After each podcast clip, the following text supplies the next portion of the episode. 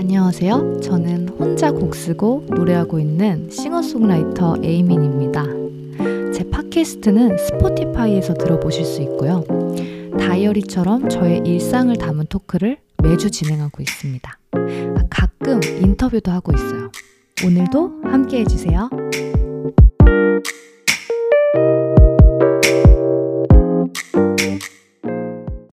(1월 19일 아미널드 저는 에이민입니다. 모두 잘 지내셨나요? 저는 오늘 날짜를 봤는데 1월 중순이 코앞으로 다가왔더라고요. 요새 들어서 진짜 시간이 너무 빨리 가고 시간은 나를 붙잡아주질 않는구나 하면서 좀 가끔은 초조한 마음이 들기도 하고 또 불안한 마음이 들지만 좀 스스로의 마음을 다잡을 수 있는 시간들을 요새 정말 많이 보냈었던 것 같아요. 아직도 저는 다이어리를 쓰고 있거든요. 뭐 여러분들은 핸드폰으로 또 캘린더를 작성하는지 아니면 또 저처럼 다이어리에 펜을 이용해서 직접 해야 할 일들을 적는지 궁금하네요. 제가 다이어리를 직접 쓰는 이유는 제가 아무래도 프리랜서다 보니까 그 다이어리에 그 빈칸이 있게 되면 뭐라도 채워야겠다라는 마음가짐이 들어서 좀 그 스케줄을 채우는 재미 때문에 아직까지도 저는 좀 그런 다이어리를 쓰는 습관을 들이고 있는 것 같아요. 그리고 아직까지 좀 독감이 낫지 않아서 2, 3주째 지금 감기에 계속 걸려 있는데 좀 겨우 목이 돌아왔고요. 그래서 또 팟캐스트를 이렇게 준비하게 되었습니다. 제가 사실 주변 사람들은 알 정도로 굉장히 집순이였어요. 또 집에서 녹음을 하는 경우가 대부분이다 보니까 외주 작업이 없는 경우에는 거의 집에서 시간을 많이 보내는 것 같아요.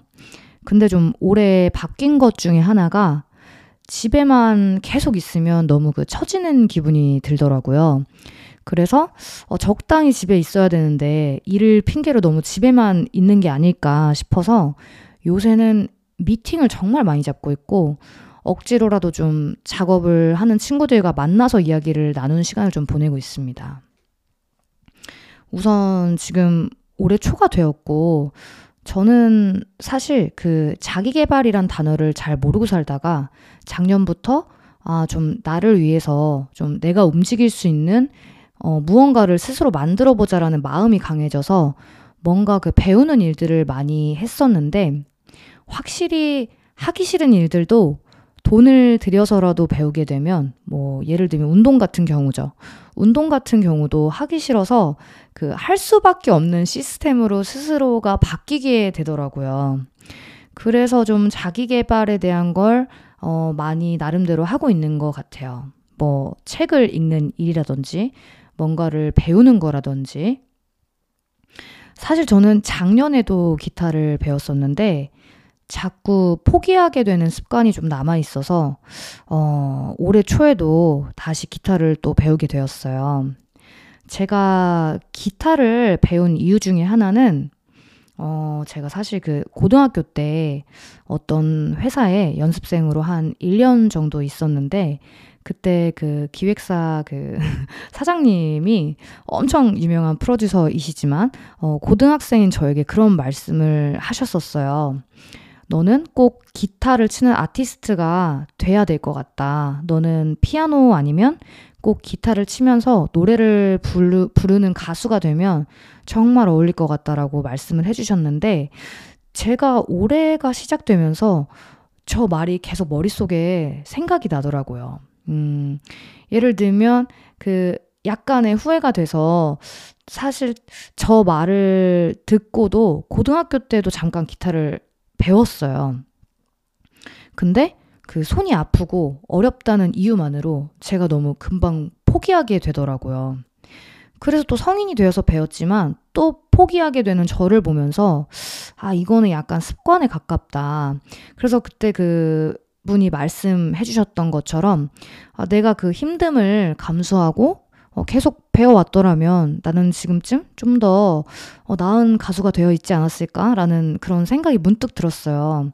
그래서 이번에 마음을 먹은 게 음악을 오래 하고 싶은 마음이 있기 때문에 지금부터 급하지 않게 좀 천천히 배워둬서 꼭 몇 년 뒤에는 내가 원하는 기타 실력을 가진 사람이 되어야겠다라고 마음을 먹고 요새 진짜 매일매일 연습을 하는 습관을 가지고 있거든요.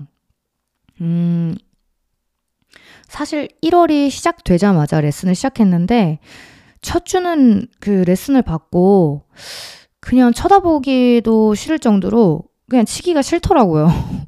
그러다가 두 번째 레슨을 받아야 되니까 며칠 전부터 막 벼락치기로 연습을 했어요.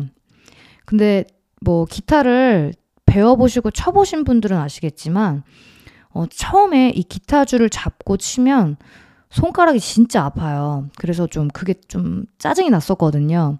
그래서 한 주간은 제가 그냥 마음을 먹고 어쨌든 하루에 30분씩만 좀 연습을 하자라고 마음을 먹고 이렇게 시간을 보냈더니 점점 초반과는 다르게 늘고 있는 제 모습을 보면서 아, 역시 이게 처음만 어렵지 하다 보면 느는구나라고 그런 마음이 들기 시작했습니다.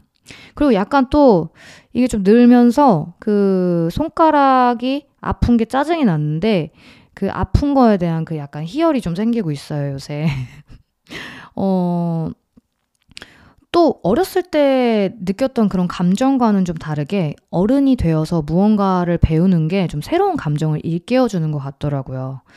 너무 딥한가요? 약간 이게 의지 싸움이구나. 내가 해볼 수 있는 데까지 도달을 해봐야겠다. 라는 뭐 아직까지는 뭐 그런 긍정적인 신호를 받고 있습니다.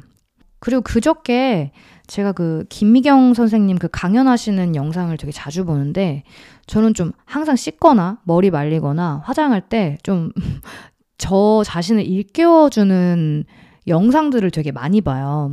근데 그때 그 김미경 선생님 강연 중에 요새 60대 분들은 정말 젊어 보이는 사람이 많다. 그 말은 요새 진짜 나이를 가늠할 수 없을 정도로 젊어 보이는 분들이 정말 많아요. 뭐 자랑은 아니지만 저도 꽤나 좀 이렇게 나름 좀 이렇게 젊어 보이는 그런 동안이라는 말을 많이 듣는데 그래서 좀 제 나이를 듣고 아이러니 하시는 분들도 간혹 아주 간혹 계십니다. 네.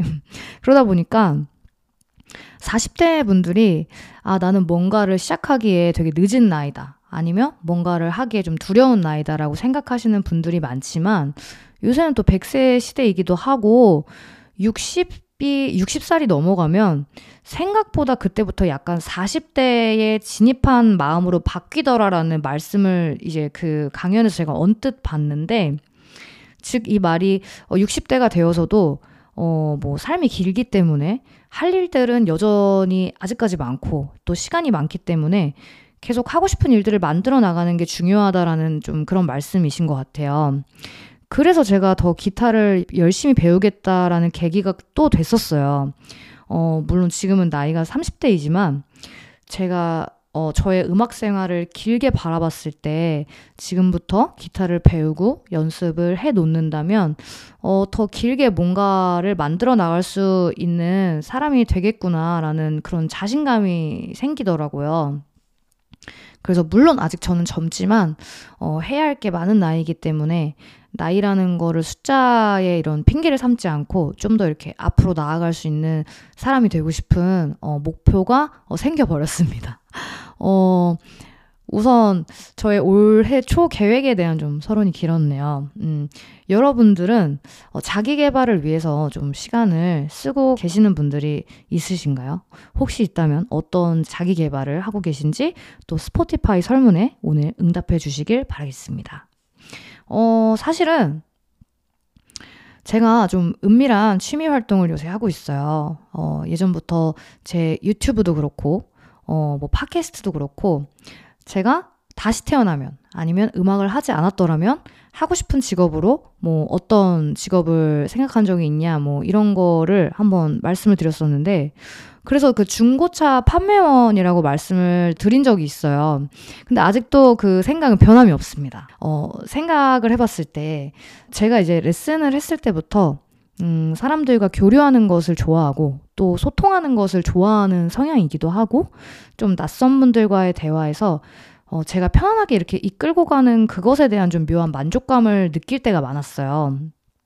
그래서 약간 아르바이트라도 판매업을 진짜 도전해보고 싶은 그런 내적 욕망이 좀 있었는데 근데 또 실제로 제가 도전을 하기에는 조금 두려움이 있더라고요. 그러던 중에 제가 최근에 몇 달 전에 본가에 제 짐 정리를 하러 갔는데 엄마가 너 너무 예전에 사놓고 이런 사놓은 옷이 너무 많고 너 이거 다 갖다 버려라 이렇게 말씀을 해주셨는데 제가 옷 상태를 봤는데 정말 너무너무 깨끗하고 여전히 입을 만한 옷들인 거예요. 물론 제가 입을 만한 옷은 아니지만 그래서 굉장히 그 옷들이 구겨진 상태로 있었지만 제가 그거를 저의 집에 바리바리 싸들고 가져가야겠다라고 생각을 하고 그게 한 3박스가 나왔어요. 3박스가 그렇게 생각보다 그리 적은 양이 아닙니다. 그래서 이 옷들을 내가 한번 팔아볼까라는 그 욕심이 생겼고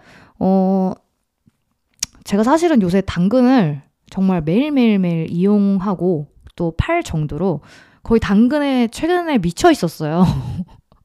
좀 너무나도 좀 아니지 이건 부끄러운 게 아니지. 네.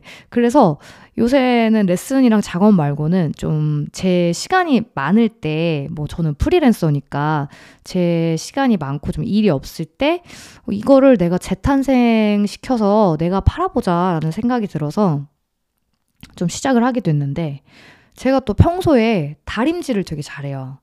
이건 어렸을 때부터 제가 구겨진 옷을 입는 거를 아직까지도 되게 싫어해서 중학교 때부터 다림질을 제가 항상 해왔었거든요. 그리고 또 다림질하는 거를 되게 좋아해요.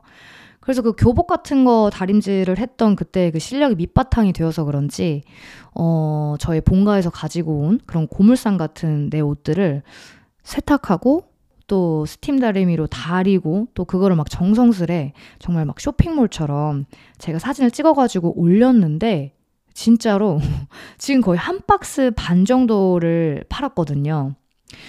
그래서 진짜 속으로 이런 판매업을 하는 꿈을 꾸고 있었는데 이 당근 마켓이 저의 마치 작은 무대처럼 이 당근 마켓에서 제 꿈을 요새 펼치고 있습니다. 그래서 제가 사실 이 컨텐츠를 다룬 이유는 그냥 저의 요새 뭐 작디작은 은밀한 취미 활동을 담아볼까 해서 담아보기도 한 에피소드이기도 하지만 진짜 제일 신기했던 건 진짜 이 저번에 한 일주일 동안 거의 6일 정도가 당근이 계속 팔렸거든요. 그 제가 또 그 최근에 유튜브에 영상을 올려서 언급을 했지만 그 중고 어플 중에 또 번땡장터라고 이건 뭐 여기는 뭐 말해도 되는 거겠죠? 그 번땡장터라고 있는데 제가 그 작년에 한 해 동안 그 총 정산 금액이 90만 원 정도를 팔았더라고요.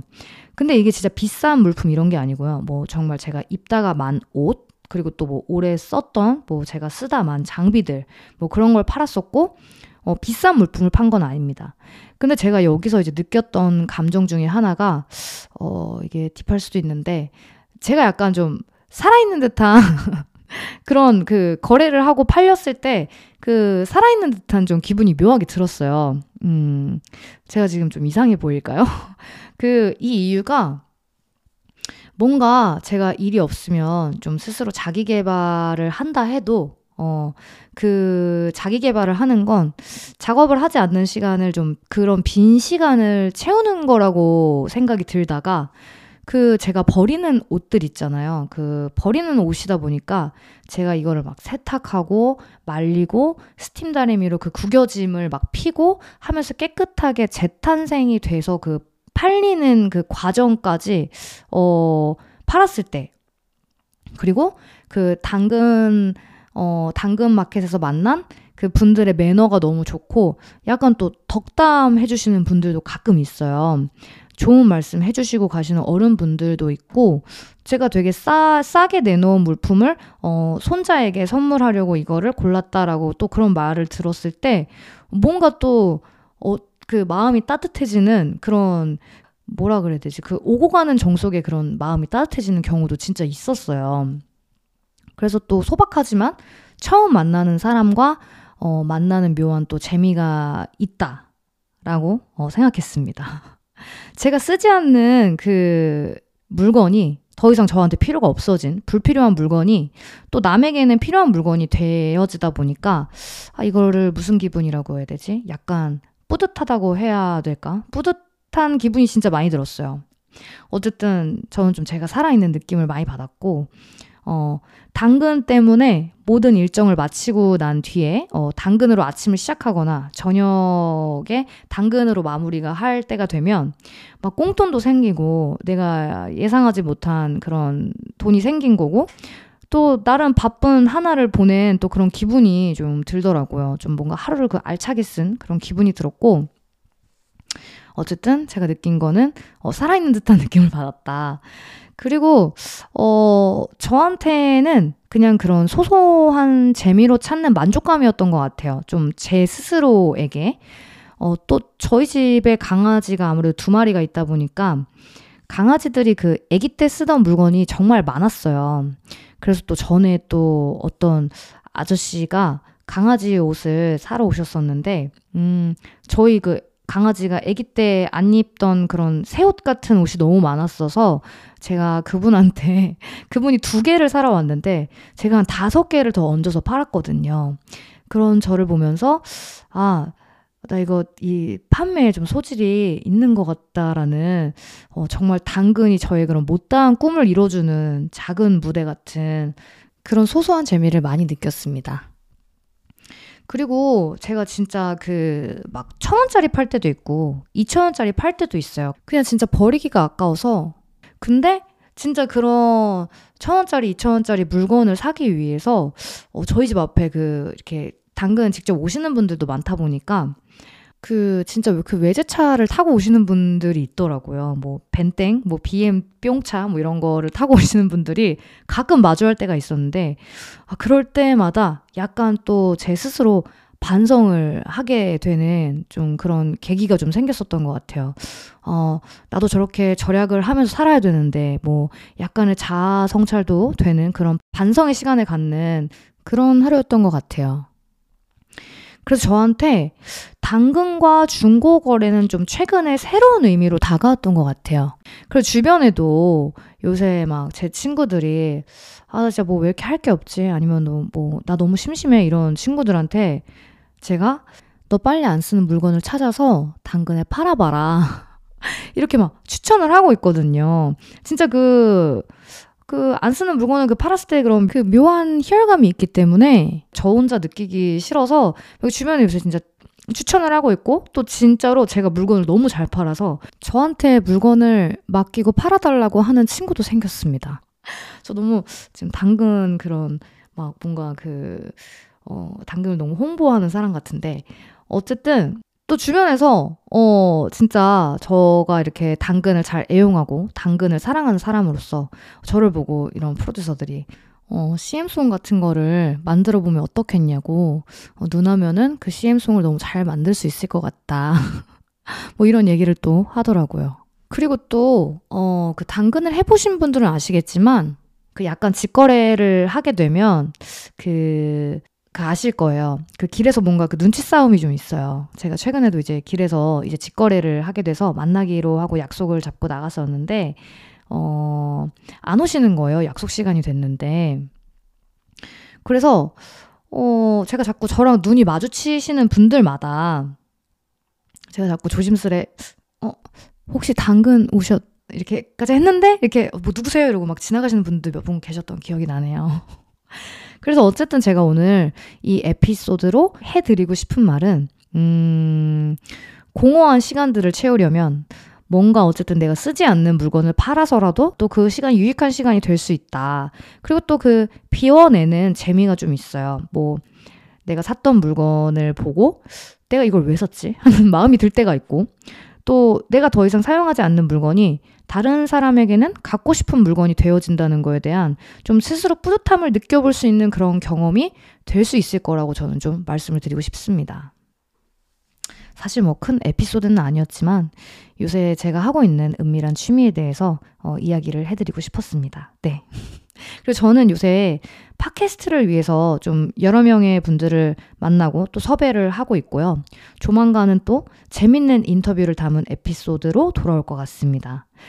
저 떠난 거 아니니까 그래도 가끔씩 아주 가끔씩 업로드하는 제 팟캐스트 많이 사랑해 주시고요.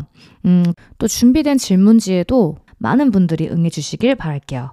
어쨌든 지금 1월 초 중순이라고 해야 되나? 중순이 되었는데 제가 요새 잠에 들기 전에 오늘 하루에 대해서 알차게 보냈는지 아니면 또는 뭐 오늘 하루 잘 보냈는지에 대해서 좀 달력에 체크를 하고 있어요. 뭐 진짜 새해라고 별걸 다 하는 것 같은데 내가 오늘 이렇게까지 귀찮은 걸 했어야 했나? 아니면 뭐 이렇게 한다고 뭐가 달라지겠어라고 생각을 해보셨다면 오늘의 하루를 아주 잘 보내신 거 맞고요. 아, 너무 아무것도 안 하고 무의미하게 보냈구나라고 싶어도 자책하지 마시고 또 다음 하루를 잘 준비하는 한 주가 되시길 바랄게요. 저는 다음 에피소드로 준비해서 만나 뵙고요. 아, 그리고 당근 강추합니다.